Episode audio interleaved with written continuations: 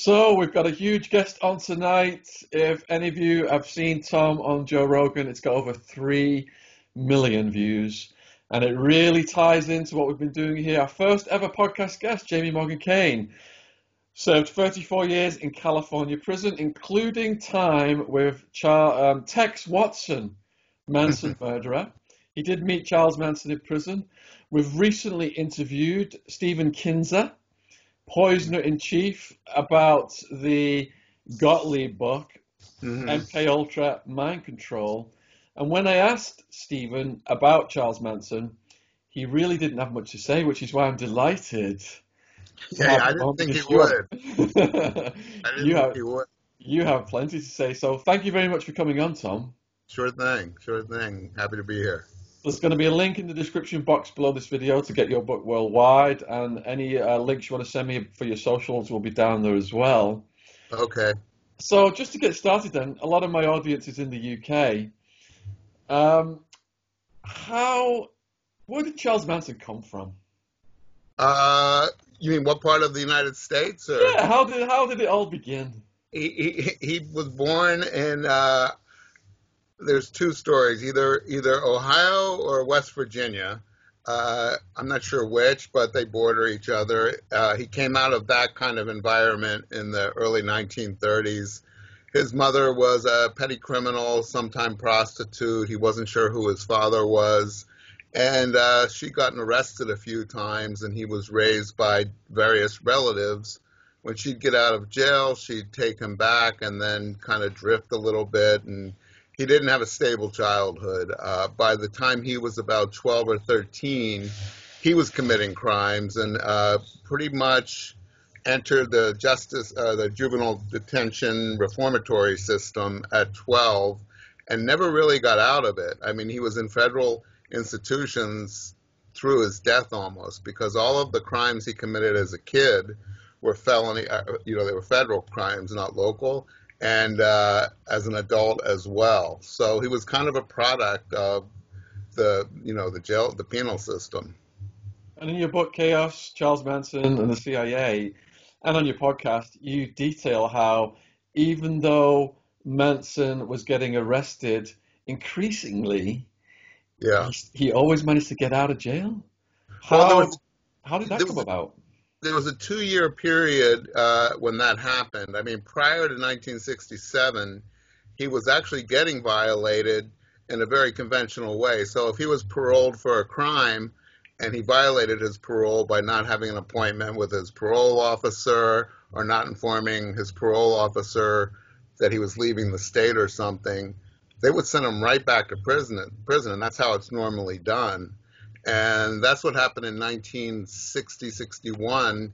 He had violated his parole for, uh, I think, not reporting for meetings and also for some unapproved travel.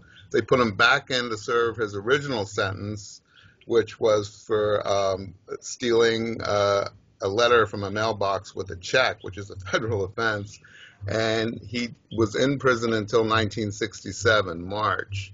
When he was released in March of 1967 in Los Angeles, he immediately violated his parole by going up to the Bay Area without permission. And that's when everything kind of changed in the handling or treatment of Charles Manson. If it had been seven years earlier, they would have sent him back to prison for that. But not only did they not do that, they assigned him to a, a parole study program in San Francisco called the San Francisco Project and to a parole officer named Roger Smith who was studying drugs and criminology uh, at, at UC Berkeley.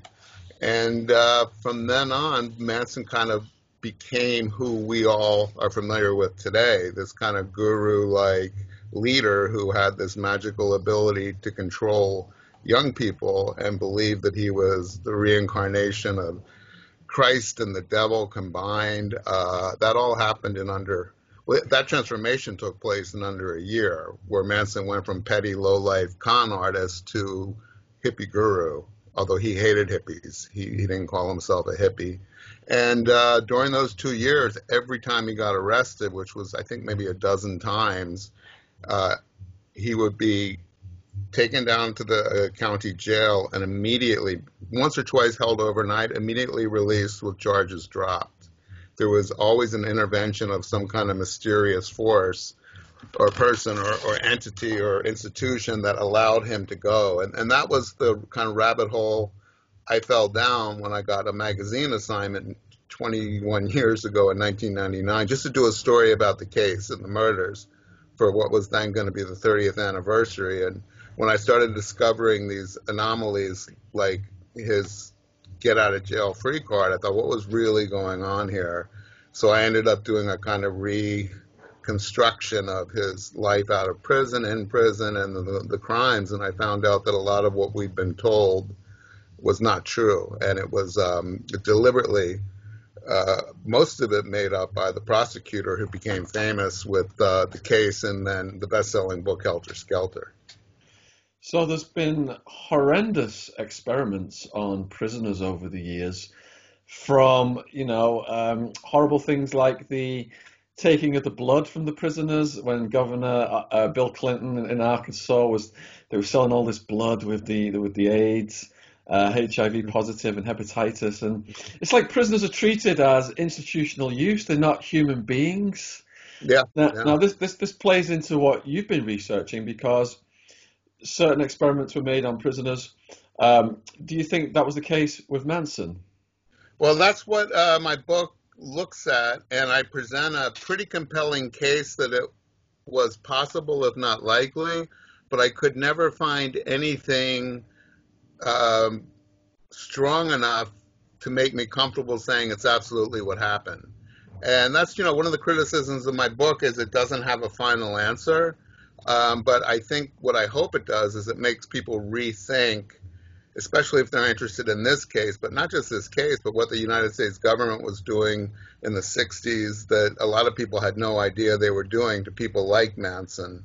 Manson actually became exactly what the government was trying to create secretly through a program called MK Ultra, which was a mind control person, someone who had the ability to get people to kill on command without any recollection of being programmed or told to do it through using drugs, uh, sensory deprivation, hypnosis, a combination of all of these. And Manson magically learned how to do that in 1967, right after he'd gotten out of prison, and while he was kind of under the mentorship of uh, uh, uh, his parole officer who was doing research into these drugs and their effect on people's minds, memory, and uh, criminal behavior. It's, it's kind of complicated and hard to explain in a nutshell without sounding a little nuts, but I think in the book we lay it out very slowly and we've got 60 pages of um, footnotes at the back where all the documents that we found or I found are, are uh, referenced. You had to push to get that 60 though, didn't you, Tom? Yeah, yeah, yeah, I sure did. Yeah, yeah the people watching uh, videos on this channel are mostly hip to MK Ultra. Okay. And, um, you know, recently watching the Gottlieb um, podcast as well I learned so much. That was absolutely fascinating. So, how did Charles Manson build the family? Well, he um, basically recruited runaway girls. Uh, he knew how to kind of appeal to their vulnerabilities, their insecurities. Uh, his first few followers were all, you know, age 15 to 19 or 20. And once he had a little harem, harem of them, about three or four, um, he was able to attract men through them. And they were in San Francisco, you know, at the height of the summer of love, uh, the summer of 67 and the Haight. And he kind of roamed around the neighborhoods with these women following him. And they weren't allowed to speak unless spoken to. And they did whatever his commands were. And um, about late 67, early 68, again, in violation of his parole, he drifted to Los Angeles and built a commune there at the Spahn Ranch outside of LA. And for a while, they stayed with uh, the Beach Boy drummer Dennis Wilson, who he had kind of seduced into his group at his mansion in the Pacific Palisades. Um, and then they became increasingly criminal, so that by 1969, they started murdering. Um, and uh, Manson, a lot of people think Manson never actually killed anyone, but I mean, he was involved in in the killing of a, a guy named Shorty Shea, the ranch hand. He he, he helped knife him to death. Uh, but the other murders, the official story is uh, he commanded his followers to kill the, the residents of the house where Sharon Tate was staying. Uh, he, again, officially was not supposed to know who lived there. He just sent his followers up there to kill it to incite this race war called Helter Skelter. Um, and by that time, there were roughly 30 people that were living in the group called the family, the Manson family at the Spahn Ranch. Before we get to the gruesome murders, do you believe then that the CIA, I think it might have been Kinzer who said that they tried to purchase the whole world supply of LSD? And as they released this through Timothy Leary and Ken Kesey, un, unwittingly they were buying this stuff from the feds. Oh yeah. That this then sparked or played a big role in sparking the counterculture, the hippie movement. Yeah, so I haven't read Kinzer's book, but does he say it was deliberate that the the CIA, once they got all that LSD, that they wanted to create a counterculture, or it was unwittingly done because it leaked out from the labs and their their stockpiles? All he stated was that the CIA wanted to know if it was a mind control drug, and yeah, then yeah. hence they had to experiment on the public, and that's yeah. it came. That's how it came out. Yeah, yeah. And that's what I mean. I focused really on one doctor named Louis J. West, Jolly West, only because he crossed paths with Manson in the Haight right when Manson turned into the perfect MK Ultra operative. Uh, and Jolly West had been working since 1952 when MK Ultra was created by Allen Dulles, Dulles uh, the head of the CIA at the time, uh, to you know to use LSD, uh, hypnotism, other drugs, some drugs we don't even know the names of, in combination to see if they could get people to, you know, um, commit uh, acts that are against their moral code, commit acts and be amnesic afterward, if they could induce insanity in people without their knowledge. And they began doing these experiments on, um, oh, hang on, I just might have lost you. I'm right here. Can you still hear me? Okay. Oh, yeah, yeah I just yeah, see. Yeah. Uh, so they uh, began the experiments in uh, prisons and uh, military bases, and West's correspondence, which I found, which is kind of at the basis of a lot of my uh, my hypothesis in my book, talked about 1953 or four having to take their experiments out beyond uh, the military base where he had begun them and put them to practical use in the field, meaning using them uh, on the, the American public.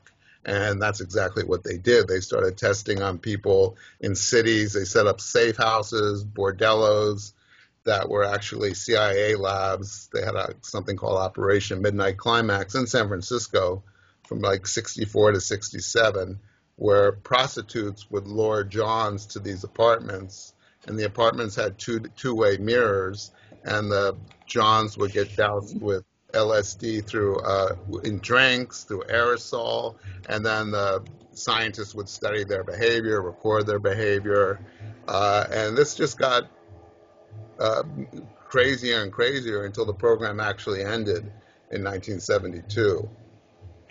Okay, so you Maybe. give us the history of Manson, and a key player is going to be Tex Watson. What do you know about Tex's history? Well, Tex Watson was uh, from Texas. He, he, was a football player, a good athlete, a relatively good student. One little brush with the law when he was in college, he stole some typewriters. It was more of a fraternity prank. And he drifted out to LA, dropped out of college in 67, and um, was working as a wig salesman and then he started selling drugs. He wanted to be an actor originally, like so many people that come out here. And he met the group, met Manson, and became, you know, one of Manson's strong arm enforcers. And the night of um, the Tate murders, the first night of murders, he was the one who brought the three women to the house and kind of oversaw the, the, the horrible slaughter that took place And on the second night uh, at the LaBianca household across town, it was him and one of the original women and another women, woman. And again, the official story was these people were killed, uh, and the hope was that the police and the American public would think the Panthers had killed these wealthy white people and turn against the African American community. There'd be this race war, and Manson's philosophy and theory was that uh, the blacks would actually win the race war, wipe out all the whites, and during that time, Manson would have his family hidden at a secret hole in the desert that he had found in Death Valley. And when the blacks had become victorious, then he and his family would emerge from their hole and take over the globe, um, enslave the blacks again, because Manson said that the whites were smarter, and then repopulate the world with a perfect race, white race of Manson's offspring. Um, that's kind of the helter skelter theory in a nutshell. And if people read the book, I, I raise questions about whether that was really the motive of the murder uh, murders. And um, at the very least, I'll say this: uh, I know that Manson never believed that. Uh, I do think some of the followers have become convinced that this was all true, but I think there were a lot of other possibilities, uh, other reasons for, for why these people were killed and how they were killed and what kind of uh, led to it all. Before we get to Tate, then, what acts of violence did the family commit in the beginning when they crossed over to that kind of behavior? Well, the first violent, well, Manson would actually was pretty violent towards his followers. In addition, you know, to making people have sex with not only him, he would order who to have sex with who, but you know, he's basically raping women and some of them young girls. Uh, and he would beat up some of the followers, but the, the the violence that they became infamous for was the the first was a shooting of a African American drug dealer over a drug deal gone wrong that that Manson committed. He, he actually thought he'd killed this guy, but uh, the guy survived the shooting, and that was about a month before the Tate LaBianca murders. That was the first known, you know, um, homicidal act that you know was intended to be a homicide. And then after that, there was a murder of a musician named Gary Hinman who lived in Topanga, and he had kind of befriended the family. again, there's two or three different theories about why he was killed by the family. And what I found in my research in my book is the official one doesn't hold up. And, and again, the problem is there were so many lies told and so many of the records have been destroyed. I'm not sure we're ever going to find out why all these things really happened. And the goal of my reporting and my book ended up becoming showing what how the official story doesn't hold up and falls apart, and then presenting evidence about well, was it because of hypothesis A, B, or C, and, and then let the readers decide. Which actually I think works. A lot of the people like coming to their own conclusions. I mean, judging on I, I get lots and lots of emails from people with what they think are uh, is the final answer. You know, I still have still doing reporting on this, and I'm just trying to decide what to do next. But I'm still coming across exciting new finds, and uh, if there's another book, hopefully it'll be more conclusive. okay, so most young people are familiar with Manson. A lot of young people watch these videos, and perhaps they may, not be familiar with the, the names I'm about to ask next. Could you just explain who were Sharon Tate, uh, Roman Polanski, and what was their relationship? Well, Sharon Tate was kind of the classic golden girl from California, although she actually wasn't from California. She was from Texas originally, and she was an army brat. Her father was in military intelligence. He moved the family around the world when he had different assignments. But when she was about 15 or 16, she started entering beauty contests, and she was blonde, blue eyed, and by all accounts, um, it wasn't just that she was really beautiful, but you know, I, I did this reporting for 20 years. I talked to, I don't know, I shouldn't, maybe hundreds of people who knew Sharon and, and dozens who were either very close to her, actually relatives.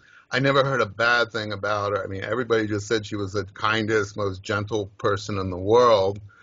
She was an up and coming actress, and she was actually engaged to a hairstylist named Jay Sebring, who was at the time would have become who we now know as Vidal Sassoon or Sassoon, whatever his name is.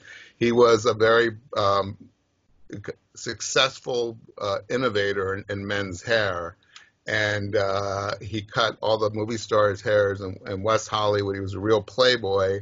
And he and Sharon ended up as a couple and then Roman Polanski came onto the scene, uh, and right before he made Rosemary's Baby, the, the movie that kind of made him a global, globally recognized director, uh, he met Sharon, and Sharon left Jay for Roman. They got married in I think it was January of '68, and Jay stayed their friend, and they were kind of like the golden couple of Hollywood. Um, you know, they lived in the Hollywood Hills uh, at this house where the murders happened, Cielo Drive, at the top of Benedict Canyon. And it was, you, you would go in there any night of the week. It'd be Warren Beatty, Jack Nicholson, the Mamas and the Papas, uh, kind of every cross cultural group uh, at the height of the 60s. It was kind of the focal point. And she was kind of the hippie queen of that world, and he was a little dwarf king. And um, then she got pregnant. He went to the UK. He was doing research on a, a movie that he ended up not making. Someone else made it called Day of the Dolphin. Uh, but he was doing revisions of the script, and they were um, thinking of filming it over there and casting it. And while he was gone, uh, Sharon, at about eight and a half months pregnant, was murdered on August 8th of '69 in the house and Jay Sebring, her former boyfriend, was with her, uh, and then another couple, uh, Wojciech Frykowski, who was a Polish aspiring screenwriter, friend of um, Roman's from Poland, and his girlfriend, uh, coffee heiress, uh, Abigail Folger, and then a fifth kid, an uh, 18 and a half year old uh, high school kid just graduated named Stephen Parent, who happened to be visiting the caretaker in the back house, were all slaughtered by the group that night. And um, I don't know if you're people if Once Upon a Time in Hollywood was popular over there, the Tarantino movie. Oh yes. yes. Yeah. I mean, he did. Tarantino did a really good job of depicting that whole era and Sharon's life and Hollywood. I, I think personally, but I hope everybody knows that the movie didn't end. I mean, the true life events didn't end the way that he depicted them in the movie. So you previously said that there was some element of abuse between Polanski and Sharon, and there was perhaps a video. Yeah, well, that's actually interesting. You ask about that because um, so you we sell the book was published here in the United States by one publisher, Little Brown, and uh, we sold foreign rights in a bunch of different countries, including the UK. And um, I have to be a little careful when I talk about this. Uh, the, the publication of the book in the UK had much more strident, um, def, the, your country has much more strident defamation and libel laws, and we had to modify some of the content of the UK version for the book, um, particularly uh, the depiction of Roman and Sharon's relationship. Because what I found out was um, even though they seem like the king and queen of Hollywood, they, they there was a lot of trouble in the marriage. And what you read in the book um, was actually watered down unless you get the American version. Um, uh, Roman was pretty bad to bad to Sharon. He had a lot of demons, and it, it's not relevant, I don't believe, to what happened at the end, you know, and and the crime. But I was trying to get a picture in the book of what their lives were like and what the world was like uh, in that limited amount of time. So uh, the the videotape you're talking about was something that the prosecutor Vincent Bugliosi had told me about in our first meeting. Um, not to go into too much detail with this, but the very first time I met Vince Bugliosi, uh, again to set it up, I, I was doing a magazine article in 1999, and he agreed to be interviewed for the article, and I went to his house for about six hours. And uh, he was a great interview. You know, he, he had all the details at his fingertips. But I also realized that, you know, he'd written Helter Skelter, and there have been other books about the case, many, many articles, news programs. and he wasn't giving me anything new and I wanted some something about the case that had never been reported before. I was kind of looking for an angle. So at the end of the interview, I said to him, "Is there anything you can tell me off the record that uh, won't come back to you, but would give me some kind of fresh insight into what happened? You know, something that you know about that's never been published?" And he hesitated for a minute, and then he said, "Okay, turn them off." I, I had two tape recorders. I already had always had two tape recorders for important interviews in case one broke. So I turned them off, and then he told me about this videotape, the existence of this videotape that had been taken um, from the Polanski house about three days after the murders, and uh, the police found it hidden in a loft. And he writes about it in his book. He says because there were rumors that Roman was making films at the house, and you know all kinds of rumors happened when, when the crimes originally happened because people were starved for information and just started gossiping and speculating. And um, when the police looked at the videotape, according to Vince in Helter Skelter, it was just a film of Roman and Sharon making love. And the police put it back in the loft in the house. So when Roman visited the house for the first time, a few days after the murders, uh, and Bugliosi writes this, the first thing he did in the house was to go up and go kind of surreptitiously take the videotape and put it under his jacket so he would have it. Um, what Bugliosi told me that day uh, at his house was, in fact, the truth was the video was of Sharon uh, being, well, let's just say, two men who they couldn't identify having sex with Sharon against her will and clearly Roman's directing it because you could hear Roman's voice telling Sharon what to do, and she's resisting. And um, he said that he didn't want to put that in the book because he wanted to protect her. And I thought, and I was a little naive, more naive then. I said, it seems like that's kind of important information because the first suspect of any crime when it's a spouse is the other spouse. No matter how good their marriage might look, um, they're the first person the police look at. So if you're seeing that he would do something like that to his wife, uh, I think it should have been maybe explored a little bit more. And not only wasn't it, but it, it was lied about and, and hidden.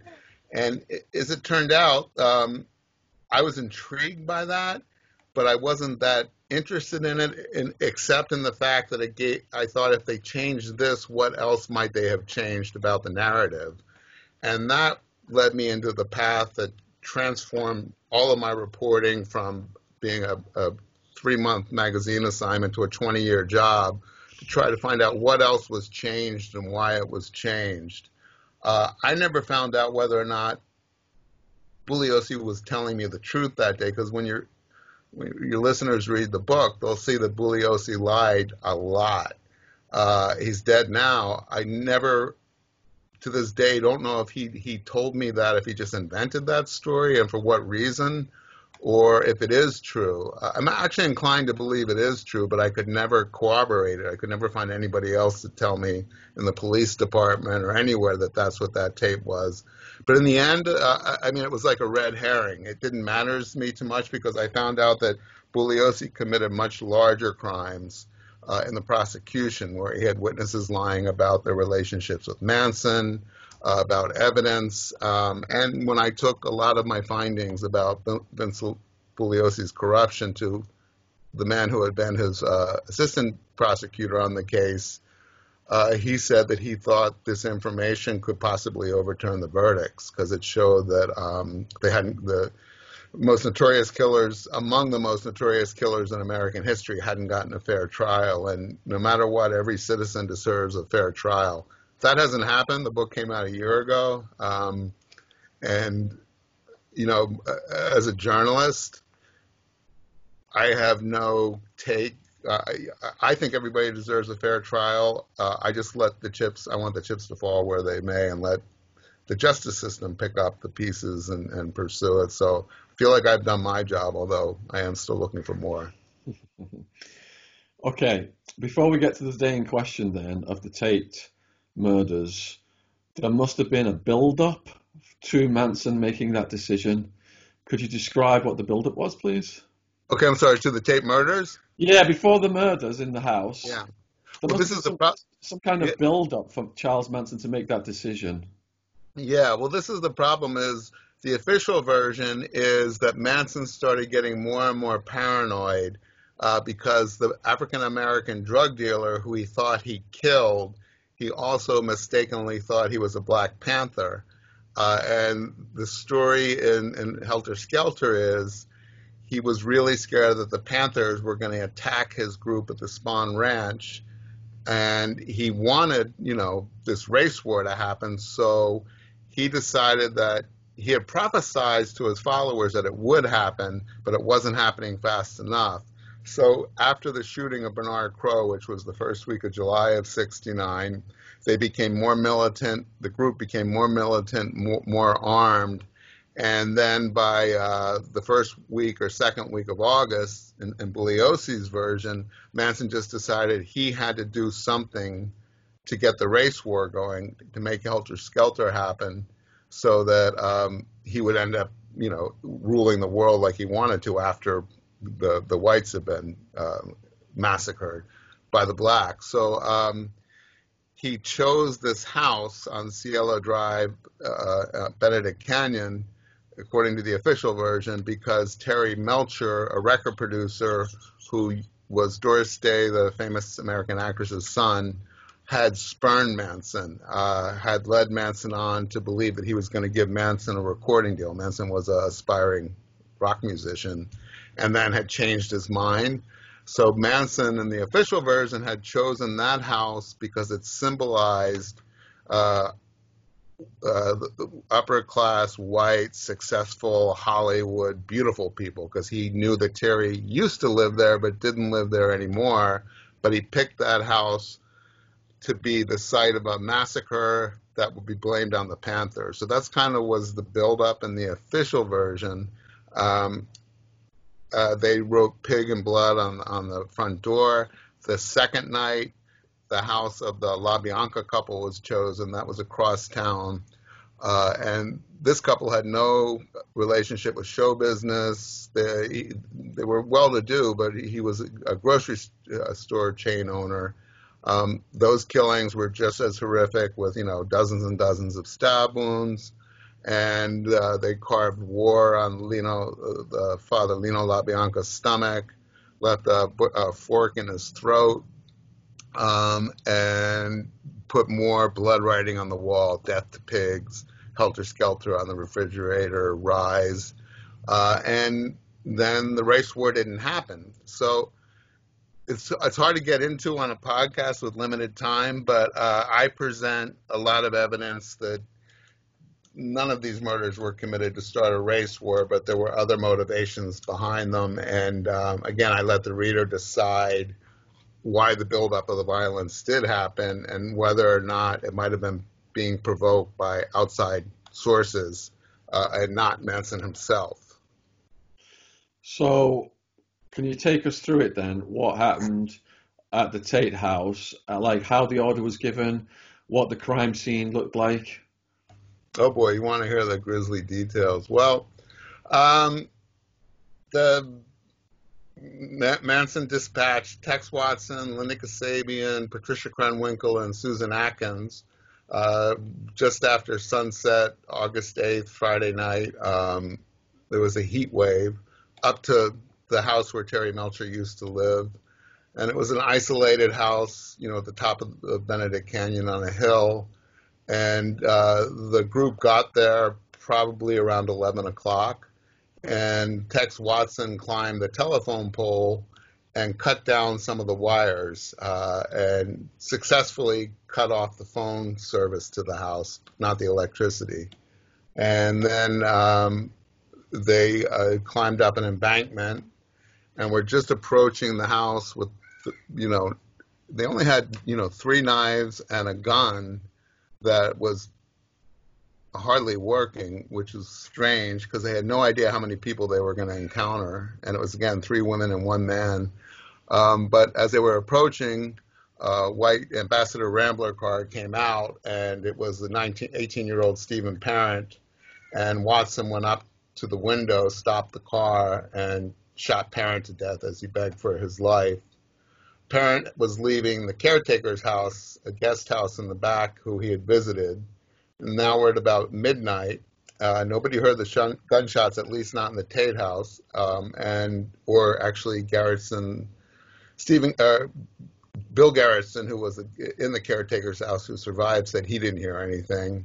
Uh, and then the group uh, broke into the Tate house, and famously, the first person to encounter them was Wojciech Frykowski, um, Roman's friend from Poland, who was asleep on the couch and woke up and saw Watson and said, Who are you? And Watson said, uh, I'm the devil and I'm here to do the devil's business. So the girls were sent to the various parts of the house to see who else was there, and they each brought out uh, Abigail Folger, uh, Jay Sebring, and Sharon from the bedrooms by knife. And Sharon was in her, um, her I guess, negligee, panties, and uh, Abigail was in a nightgown, and Jay Sebring was dressed. He was having a beer, talking to Sharon, presumably before he went home to his house. Uh, there are rumors, people that believe that they had resumed their love affair. Uh, Roman had been gone for months in the UK, but I don't I don't know whether that's true or not. But um, the group was rounded up in, in the living room of the house, and obviously they were pretty hysterical. And you have to remember Sharon was about eight and a half months pregnant, and they're like, "What are you going to do? What are you going to do to us?" And that's when, well, they threw a rope around Sharon's neck and um, Jay's neck and Abigail's, and they hoisted it over a beam and tied it so that if they tried to move, they could strangle themselves.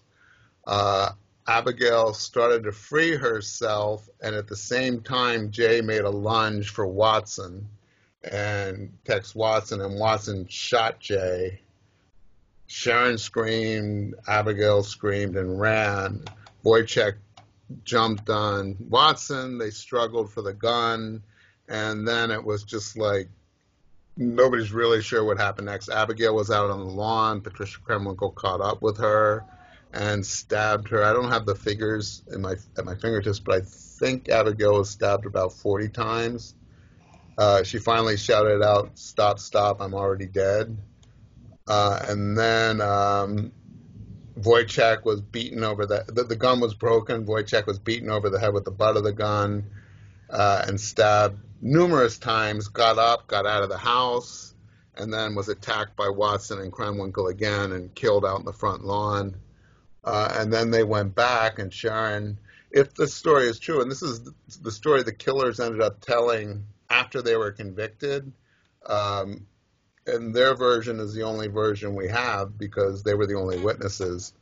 Uh, whichever version is true, it seems to be that Sharon was the last one killed and Atkins had a knife to her, and Sharon was begging for the life of her baby and saying, "Just let me have my baby, let me have my baby, and then you can do whatever you want to me."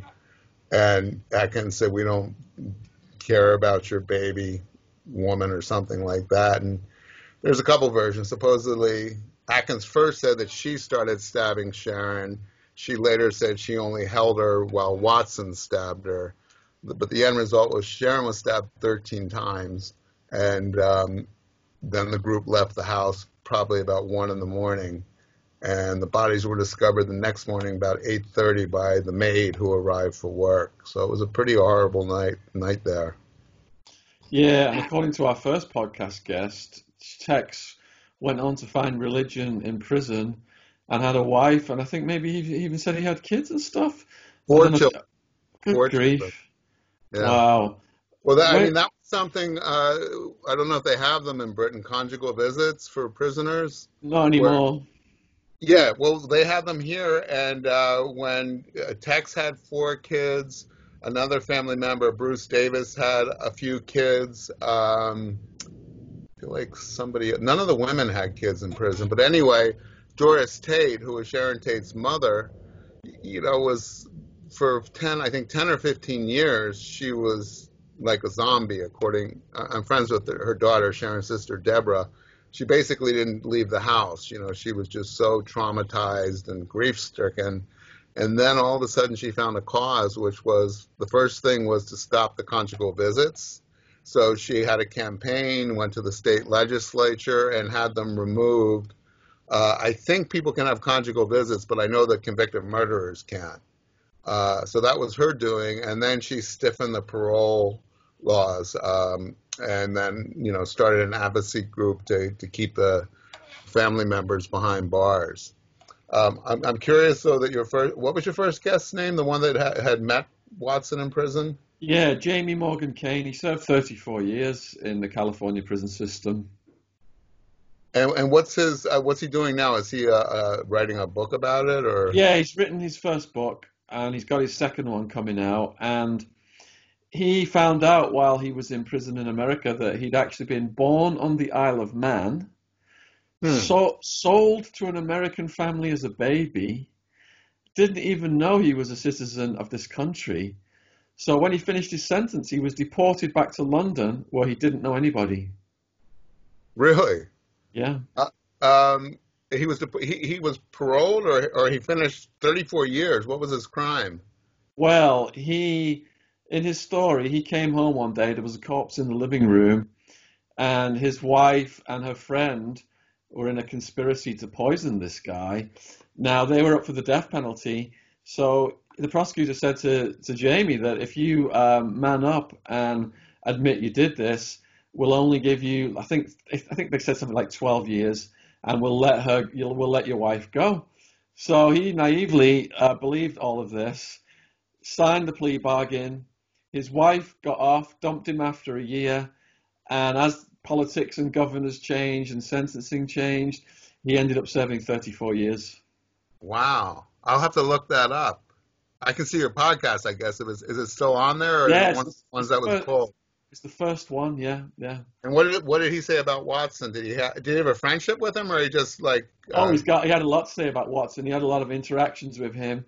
He mm-hmm. had um, some beefs with him, and he describes how when Watson arrived at one prison, that the guard just dumped all of his property on the floor and trampled on it and were disgusted with him. And then mm-hmm. he describes about Watson finding religion, and he also had interactions with the other guy you just mentioned that was in the family as well. Bruce so Davis. Yes, yeah, he yeah. met he met Manson, but he had quite a few interactions with the other two. Huh. Yeah. Did he think they were rehabilitated, or did he think that Jesus thing? Because Bruce Davis is also a Christian. He's a, a reverend now, um, and they're both, you know, still trying to get paroled. Did he say what he thought? Uh, whether he thought they were genuine Christians, or he thought they were playing the Jesus card?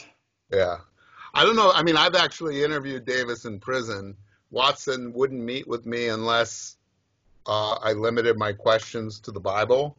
And, you know, I could have gone in there anyway and, and started talking about Jesus and then the crimes, but I just didn't feel comfortable doing that. I felt like that was, you know, you do that once and then people, the word gets out, nobody's going to trust you. So instead, I thought I could persuade him to talk to me about the case, but I was wrong. I, I couldn't. Um, but I, yeah, I'm I've got a lot of evidence that the whole Jesus thing was and is an act, and um, you know I don't want to go too much into the book because I don't want to bore your listeners. But the book ends with me trying discovering these audio tapes um, of Watson uh, that, that were made by his attorney before any of them were identified as the killers publicly. Uh, Watson turned himself in when he was a suspect, in, I think it was a day after Thanksgiving 1969. And his attorney from his hometown said, I want you to put everything on tape.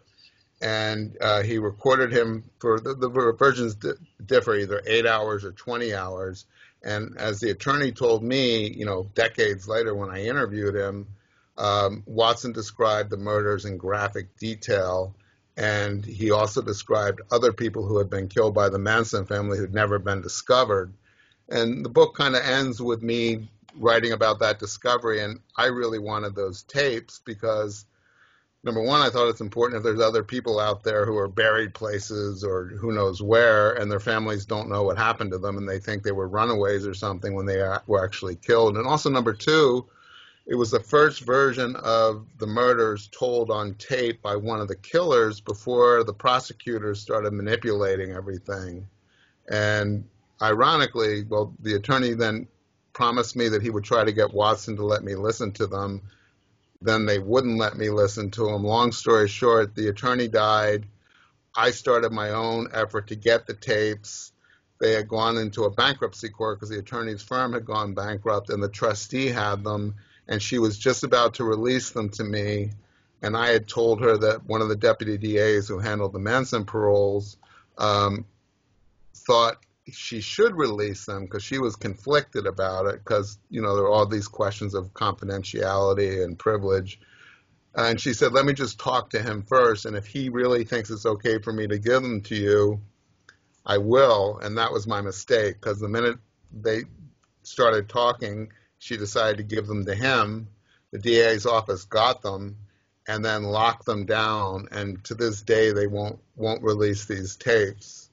And i went to Watson's attorney and I said, you know, if he's really a Christian, as he professes to be, then I think it would be his Christian duty to relieve, you know, the pain and anguish of people who lost, you know, children, siblings, or whatever more than 50 years ago at the hands of the family. And if he has that information and he's not going to come forth with it, I said that's a real, uh, it raises questions about his devotion to his faith. Um, but yeah, I had other information from people in the prison too that Watson is not the angelic figure he presents himself to be. No, a lot of people do that when they get uh, caught for such heinous crimes. Yeah, yeah. So you described these grotesque things. Um, before we get to the second night in more detail, then, does researching this dark matter affect you psychologically? Uh, Yes and no. I mean, for me, it was an ordeal mostly because I was finding out so much information that shocked me, not necessarily, you know, about the murders and the crimes, but about the corruption of my own government. Uh, you know, the the prosecutor's office here in Los Angeles, the police department, sheriff's office, and you know, you lose faith. And I, I was never naive, and I was always questioning authority, but the extent that these people went to to cover up information that didn't serve their purposes was much more uh, extreme and, uh, and pervasive than I had ever ever would have suspected. So that has an impact on your kind of how you how you look at the world around you, and the the actual murders and stuff. Well, yeah, I mean, the hardest thing is talking to the relatives of the victims. You know, I became friendly with most of the people who I was writing about who died, their siblings, uh, in some of the cases, their parents who are still alive. Uh, and, and, that's tough. And you realize these people have to live with this for decades. And uh, the idea, especially, you know, someone like Sharon who's pregnant, the idea that, you know, the way she died, you know, begging for the life of her baby, that, that can give you nightmares and stuff. But, you know, I'm distant. You know, I, it's, these aren't people I knew or were friends of mine. Luckily, knock on wood, that hasn't happened in my circle of friends or family. But uh, yeah, there are dark moments. Plus, I mean, having cops threaten you and, and Bugliosi, it's it's in the book. Bugliosi was threatening to smear me with false information and um, sue me. I, mean, I got lots of lawsuit threats. That can kind of impact your psyche. But at the same time, it also gives you more fuel to keep going. Because when people behave like that, then you know you're onto something. So I think that the benefits outweighed uh, the you know the costs. Yeah, I know what you're saying. I've written the longest ever book about Pablo Escobar. It's like a four book series. Really? Um, wow. And I just got contacted by the son whose parents were on Avianca flight that Pablo Escobar blew out of the sky. Oh wow! Yeah, so you really feel uh, for yeah. these people. It's it's what, horrendous. A series? It's a four book a series called Pablo Escobar's Story.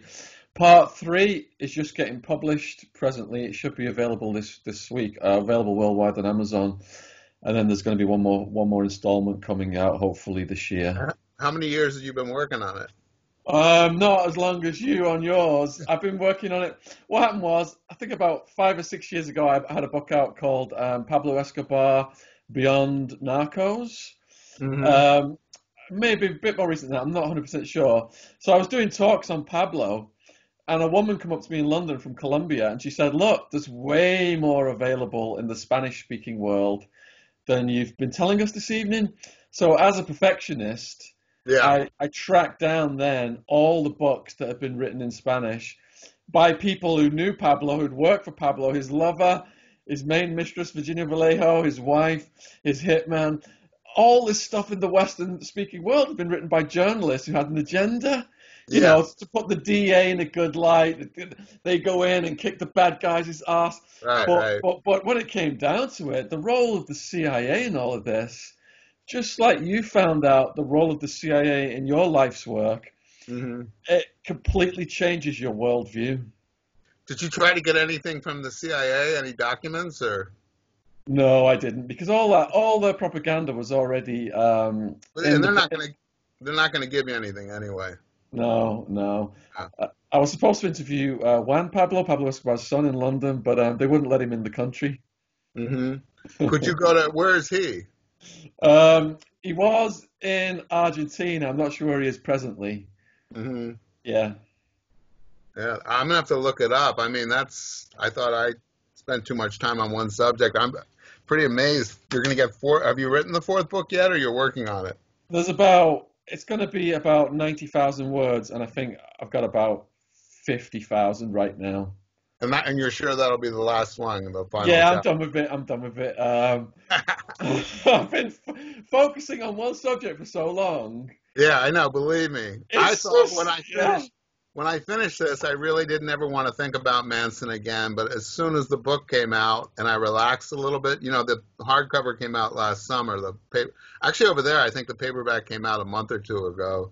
But I thought I'd be done with it, and sure enough, I just there's so many little loose ends, and I've gotten more information. I mean, that's a good thing about the publicity, especially Joe Rogan, which kind of changed the whole trajectory because this guy I, I mean i've heard of him and i the reason i got on was we have a mutual friend who told him you have you got to put me on but i had no idea about his influence not only over here but evidently over where you guys are um, and the good thing of that is i get so many emails i mean it's a pain in the ass because 90% of them are lunatics you know telling you theories and wanting but share information but like one out of a hundred like maybe one a week I get is actually something worth following up. So now I'm I'm looking into this other aspects of this that I had kind of started and stopped, and I'm thinking, God, I have to write one more book on it. But I'm hoping not to do four. You'll probably get a few emails from my viewers as well. good, good. And, and, my viewers are obsessed with the darkest content, so are you okay to take us through what happened the next night? Okay, all right. Oh yeah, you mean now? Yes, please. Okay, yeah. So um, the next day, uh, the 10th, Manson uh, got a group, went into the car. They had a, a car that they used at the ranch, and he was driving, uh, and it was the people from the last night who were there were Lenny Kasabian, Susan Atkins, Patricia Krenwinkel, him, and Watson, and then uh, additional woman, Leslie Van Houten, went with them and they were packed in this car and they drove around West Hollywood, um, East Hollywood uh, for hours. Um, and again, we don't know what the truth truth is about why they were spending so much time just aimlessly driving around until they finally picked a house. But um, whatever the case, they went to a house in the section of town called Los Feliz, which is in eastern, just east of Hollywood, and it's pretty affluent and Manson, again, this, this is the official version, left the group in the car, walked up a driveway towards this one house that they had known because they'd been there to party with a guy who lived there, a guy named Harold True. But Harold True had left and moved out, and Manson started towards that driveway and then veered to his left and disappeared for, I think they said, as long as it took to, to smoke a cigarette, then came back and they said that because Linda Kasabian said she had had a cigarette from the time he left and had just finished it when he came back.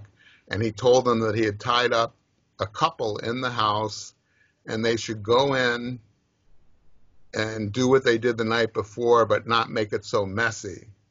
Um, and he sent in Watson, Krenwinkel, Patricia Krenwinkel, and Leslie Van Houten. Uh, again, they had no gun. I think one of them had a knife. Uh, the questions that are raised is how did Manson tie up a couple alone? Unless that's not the true story. I won't get into details of why that raises questions about everything that happened that night. Regardless, those three people then went into the house, got knives from the kitchen, and slaughtered the couple. They killed Leno first, and they had taken Rosemary, and two, the two women took Rosemary into her bedroom. And when she heard Leno screaming when, when Watson was stabbing him to death, she got up and they had put a hood, a pillowcase over her, her head, and they had tied her hands, or they put a lamp cord around her neck, and she started whipping the lamp around. She couldn't see where they were, trying to get to her husband, and they just started stabbing her. And then Watson came in, and they were each stabbed, I think, more than 30 or 40 times. And then uh, couple of them took showers. They ate ice cream in the kitchen, put the blood writing on the wall, and they didn't even have Manson didn't even leave a car for them. They had to hitchhike back to the Spahn Ranch, and that was supposed to be the second night that caused this race war, but it didn't. The police never suspected African Americans, blacks, Black Panthers. So that's again, it's all laid out in the book. Why why I raise questions about um, the validity of the race war motive for the murders. But um, the family was free for another uh, till mid October. They moved out to the Barker and Myers ranches, which were in Death Valley, um, a pretty remote area. Really, I actually went to Barker Ranch for the first time this past fall, and I was amazed at how hard it was to get there. It's at the top of a mountain in the desert, and you have to go through all these switchbacks. And some of the it's so narrow you can't you can't walk up there. It's too far. I mean, you could, but it would take you a few days. And you can't go unless you have like a I'm not an automobile guy, but I think it's called a four wheel or no something about these jeeps with big tires that can go over boulders. It has to be one of those. I went out with a bunch of retired sheriffs who wanted to show it to me, and um, that's where they were ultimately captured in, in mid-October and um, brought back to Los Angeles. The ones who were tried for the Tate LaBianca murders and convicted over the next year and a half or so. And what was then the trial of, of the century because of the media attention and the antics of the family who turned the whole thing into a circus. You know, they would laugh and the girls would skip and dance eh, their way in and out of the courtroom. They'd scream at the judge. They'd scream at the jury.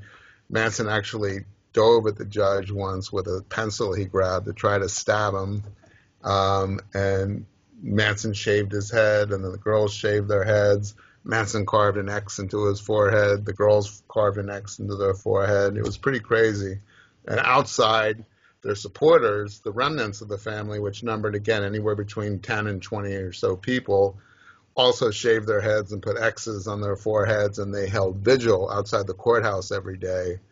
And at one point, the women crawled on their hands and knees from West Hollywood to the courthouse. I think that took a whole day. Uh, I mean, it was a pretty crazy time in Los Angeles. How did the lawyers react to them behaving like that in court? Uh, well, the defense attorneys for them, that Manson famously said, "I want the worst defense attorney in Los Angeles." He wanted to defend himself, and they wouldn't let him. So he got Irving Kanarek, who was probably schizophrenic. Irving Kanarek was actually pretty bright, but he was really nuts. Uh, and the they had Paul Fitzgerald and Daye Shinn and, and, a guy named Ron Hughes. They were all good attorneys, but um, Manson controlled everything. And since they were tried as a group, um, Manson told the girls that they didn't want to put up a defense.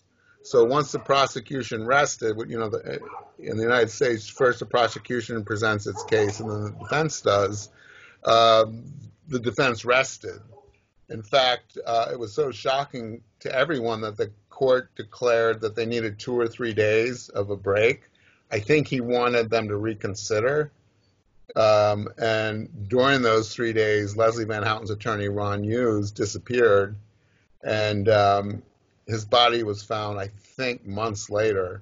Uh, and people thought that he was killed by the Manson family because he was the one who told the judge when the defense rested, I don't agree with my client. I want to present a defense. My hands are tied. Is there something we can do? And the next day he went hiking in Ventura County and never came back. I'm pretty certain there have been a lot of investigations of it that he he was an overweight man and what it looks like is he fell in a stream. There had been flooding and hit his head and drowned. But, you know, I keep my mind open at this point. Um, but they had to get her a new lawyer, and they actually had to delay the trial longer until she hired a, a new attorney. And the attorneys, you know, there wasn't anything they could do without putting on a defense except, you know, still trying to get them uh, life sentences instead of death sentences, but they lost that. You know, there was a death penalty phase. They all got, uh, you know, death sentences, but then in the 70s, the state Supreme Court of California ruled that the death penalty was unconstitutional. So all of their death sentences were commuted to life in prison with the possibility of parole. And that's why they still get parole hearings. You know, there's Atkins is dead, um, uh, Manson's dead, but Bruce Davis, Bobby Beausoleil, Patricia Krenwinkel, Leslie Van Houten, and Tex Watson still have parole hearings sometimes more than once a year. How long was it before the women started to show remorse? Uh, I think it was a good five years. You know, they actually kept them locked up together because they didn't want them, you know, interacting with the rest of the population at the women's prison.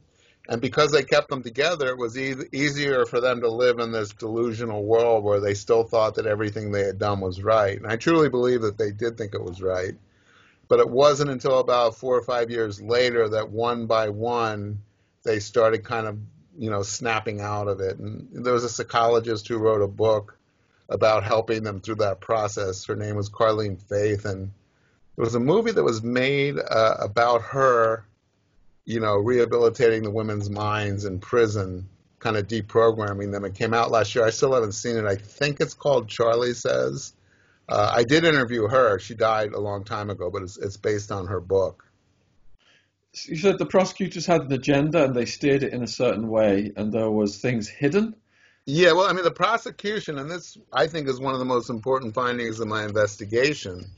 They poisoned the well. They cheated because Susan Atkins, uh, who was, you know, who first claimed to be the one who stabbed Sharon Tate to death, but who was there for those murders. She actually wasn't present in the LaBianca house when those murders happened. She left with Charlie before, uh, but she was also present at Hinman and participated in that murder. She was the first person who um, was going to be charged with the with the, the Tate LaBianca murders uh, she had been telling cellmates she was in jail on, on another crime, and she told these cellmates that they had done these murders. And at first, the cellmates didn't believe it, but then they went to the authorities, and they went in. The authorities questioned Atkins. So Atkins was going to be charged. She had a, a court-appointed defense attorney because she didn't have any money, um, and he was going to represent her on the Hinman murder, which they hadn't connected to Tate and LaBianca, uh, but she was about to be charged for that. And what I found when I got access to the these files that no journalist had ever seen was once they realized that Atkins was telling the truth to her cellmates, that she really did participate, and that this group that was still at large then had well, actually they were in jail, but for car theft in in the desert, not for murder uh, but that they had been the ones they've been searching for for three months. This was the biggest manhunt, you know, in California history up to that point. Who who killed, you know, these seven or nine people? Um, once they realized that Atkins was involved, the prosecutors had a meeting and they said we've got to get rid of her court-appointed defense attorney and get someone sympathetic to us. So they illegally went to the judge and asked the judge to remove a guy named Gerald Condon from Susan's case and replace him with a guy named Richard Caballero, who had just left the prosecutor's office. He was part of their team for like 10 years. He had just gone into criminal defense. And without Atkins' knowledge or her lawyer's knowledge, the judge just arbitrarily took him off the case and said he was replacing him with Richard Caballero. Now, if that had come out at the time, that would have caused a mistrial for everything that followed after, because uh, the prosecution can't handpick a defendant's attorney without their knowledge. Um, that's you know not a level deck.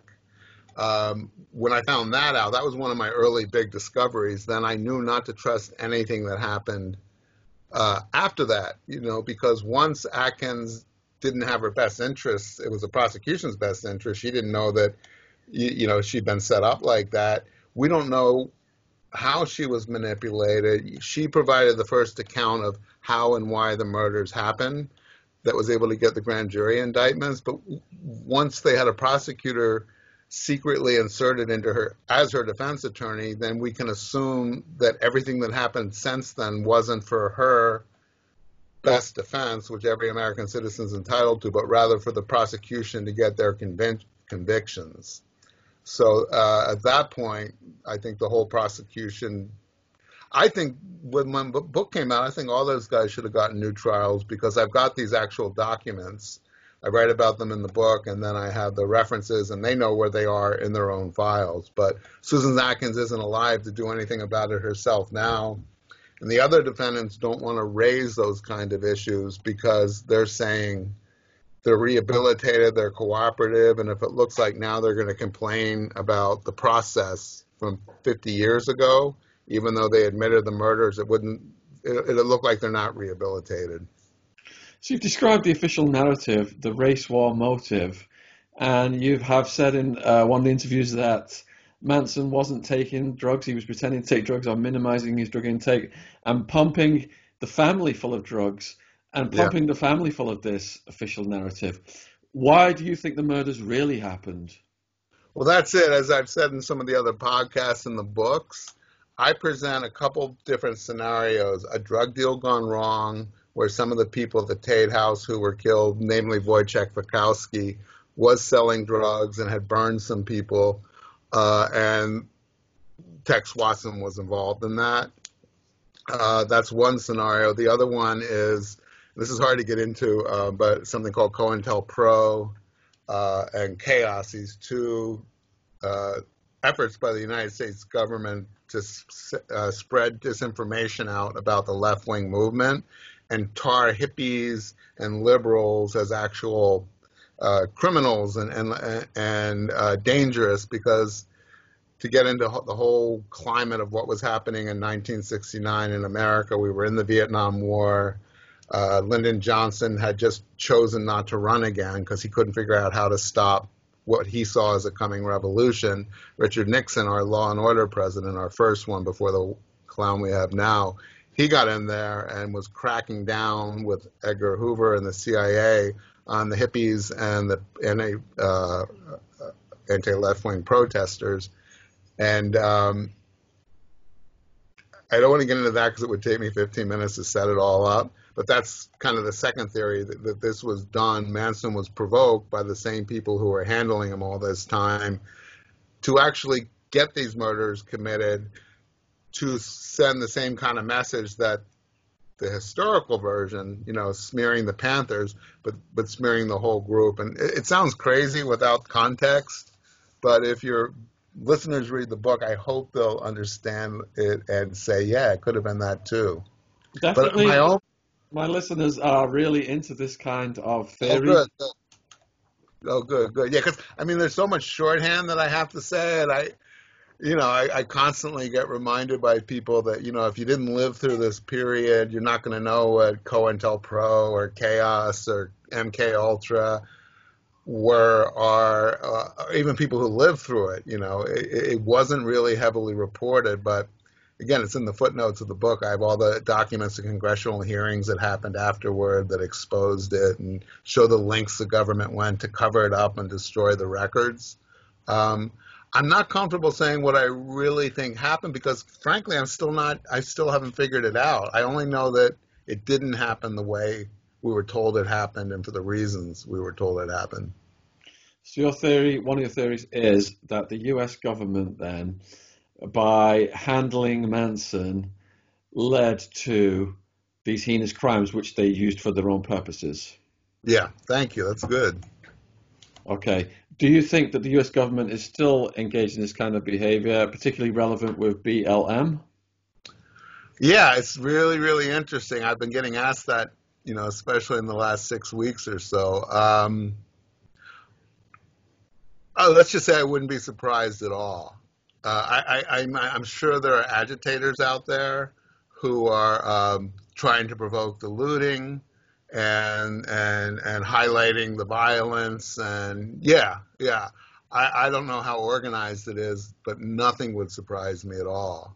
Uh, I mean this was going on in the 60s and early 70s in the United States. Um, the the cops and, and, and the feds were planting people in in the left wing movement in, in the Panthers and trying to get them to commit crimes that they could then later arrest them for they also, and this is all spelled out in the book, particularly the COINTELPRO, which was the FBI organization, they infiltrated Panthers and black militant groups uh, and got them to kill each other by provoking them, saying, This person's about to kill you. And the, the FBI admitted to all this when it all came out in the 70s. I think they admitted to somewhere around 20 or causing 20 or 25 deaths um, that were basically engineered by their own agents who had infiltrated the groups. Um, so is it happening again? Uh, it wouldn't surprise me. And I mean, I, after the last three years, nothing surprises me anymore in the United States because every day it's a new kind of. Uh, uh, you just, I know you guys followed over there. I know you got some similar stuff going on, but you just can't believe what how the country changes day to day here. Just got a few more questions then before we round up. Um, do you believe that the experiments that were done on the Unabomber at Harvard led to creating a monster? You know, I stayed away from that. Um, and my excuse for staying away from it was I really tried to stay within the decade of the 60s. And I know very little about Ted Kaczynski and what happened to him, and that, that's been deliberate. I had too much information from my book. We had to leave so much out, and while it's probably relevant if it's true, it's the kind of thing like I thought if I go down that path and I'm going to want to do my own original reporting, instead of taking 20 years, which my book took, it would have taken me an additional 20 years. And my book literally ends at like 1970. Um, it's the kind of thing that I keep thinking, all right, I'm going to start picking up some books about the Unabomber and seeing what's out there because everybody, the emails I get now, or even since a year ago, since the book came out, it's Jeffrey Epstein, the Unabomber. I mean, those are the two things that people are most curious about. And I actually had some sources on the Epstein thing who, who came to me before he committed suicide or was murdered with information, and they said that that was exactly what was going to happen, and this was before it. And this is a couple of journalists who are elderly and, and and infirm, but they've been covering this all their lives, and they wanted me to do the leg legwork for them. But it was right before my book was coming out last summer, and I said I just can't do it now. That's something I kind of regret, but I'm gonna as soon as I have a chance, make a decision to either look at Epstein or look at uh, the Unabomber information out there and go down that hole. I just don't want to lose another 20 years of my life. Well, if you need to look at Epstein, I've done 300 videos on the Epstein case on my channel. Oh, my book, really? My book that came out at Christmas is called Clinton, Bush, and CIA Conspiracies from the Boys on the Tracks of Jeffrey Epstein. And I'm writing a book called Who Killed Epstein? How do you have time to sleep? I mean, it took me 20 years to write one book. It sounds like you put them out once a month, and, and with all your they call they call me the robot. Yeah, I gotta look. I'm sorry, I should have done a little bit more research into you, because it sounds like you're doing stuff that we could probably help each other out. You it know, took me 10 years to write my life story as a trilogy, but once I started to discover dictation software, I can now write three books a year using Dragon dictation software. How do you edit? So you you talk your books into your into your computer and yes. then you go back and edit them? Yeah, exactly. And then I'll send it off to an editor. I, I always thought of trying that, but I feel like I have to see my words. Maybe maybe that would help. Maybe I'll try that. Yeah, just go, let the editor do it and then see your words, and it'll all be nice and polished, and less stress and less time. Know, that's exactly what I'm thinking of. I'm like, wow, it's, not, it's time to rethink that. Before, when I thought about it five or ten years ago, I was always told the software wasn't good enough and it was going to get most of your words wrong. But now I can tell just by my phone and stuff, it's pretty good once it recognizes your voice. It is. It's pretty good. All right, one final question then. Um, closer to your time zone, Sirhan Sirhan. Oh, what about Sirhan Sirhan? Yeah, what about him? Thoughts on Sirhan Sirhan? Oh, God. Well, I'm actually going to meet with Robert F. Kennedy III, so Robert Kennedy's grandson, on Thursday, who's reached out to me.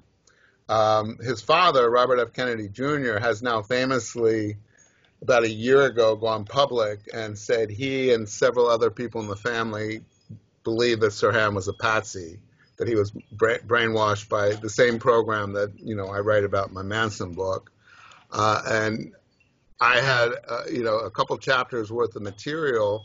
Oh, he saw uh, Bobby the Third. I actually met him for the first time at his cousin's funeral. You know, one of the cousins died of an overdose last summer, and my friend um, was this poor woman's godmother, and she brought me to Hyannisport. So I met the family, and I, I sat with Ethel in her living room the third night after the funeral and had wine alone with her. But you know, I was, wasn't about to tell her I'd spent three years trying to figure out what happened to her husband because it wasn't appropriate.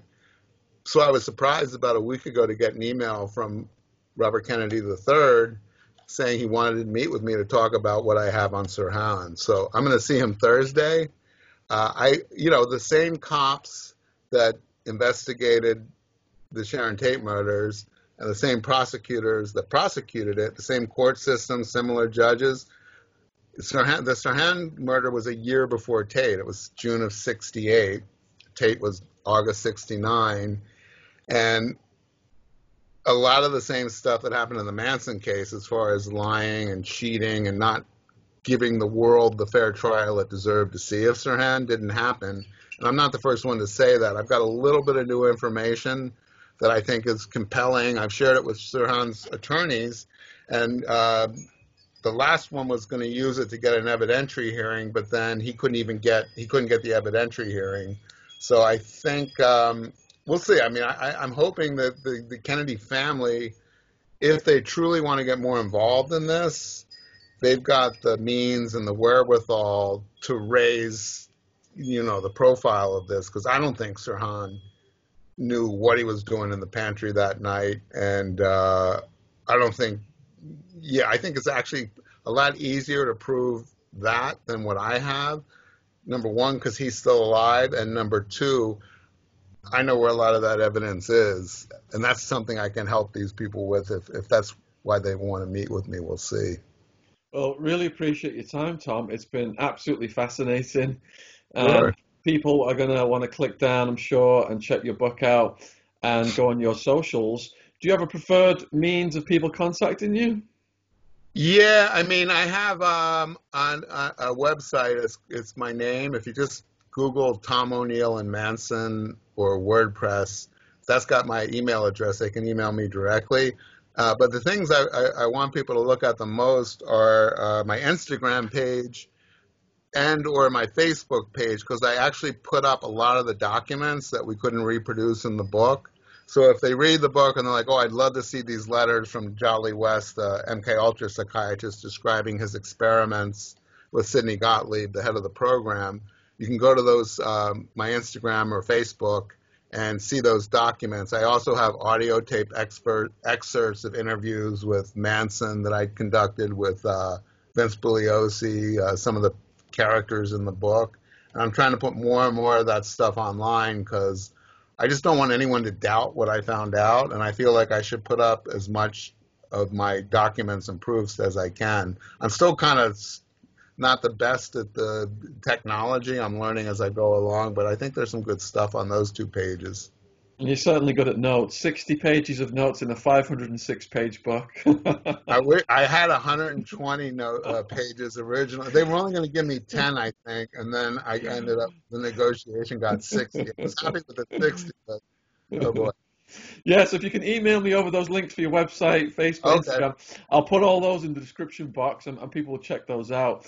And okay. people watching this, if you could please put in the comments below what you thought about today's video. We would really appreciate your feedback. So thank you very much for watching and thank you much for your time, Tom. Thank you, Sean. I, I enjoyed it. Cheers, me too. All right, bye-bye.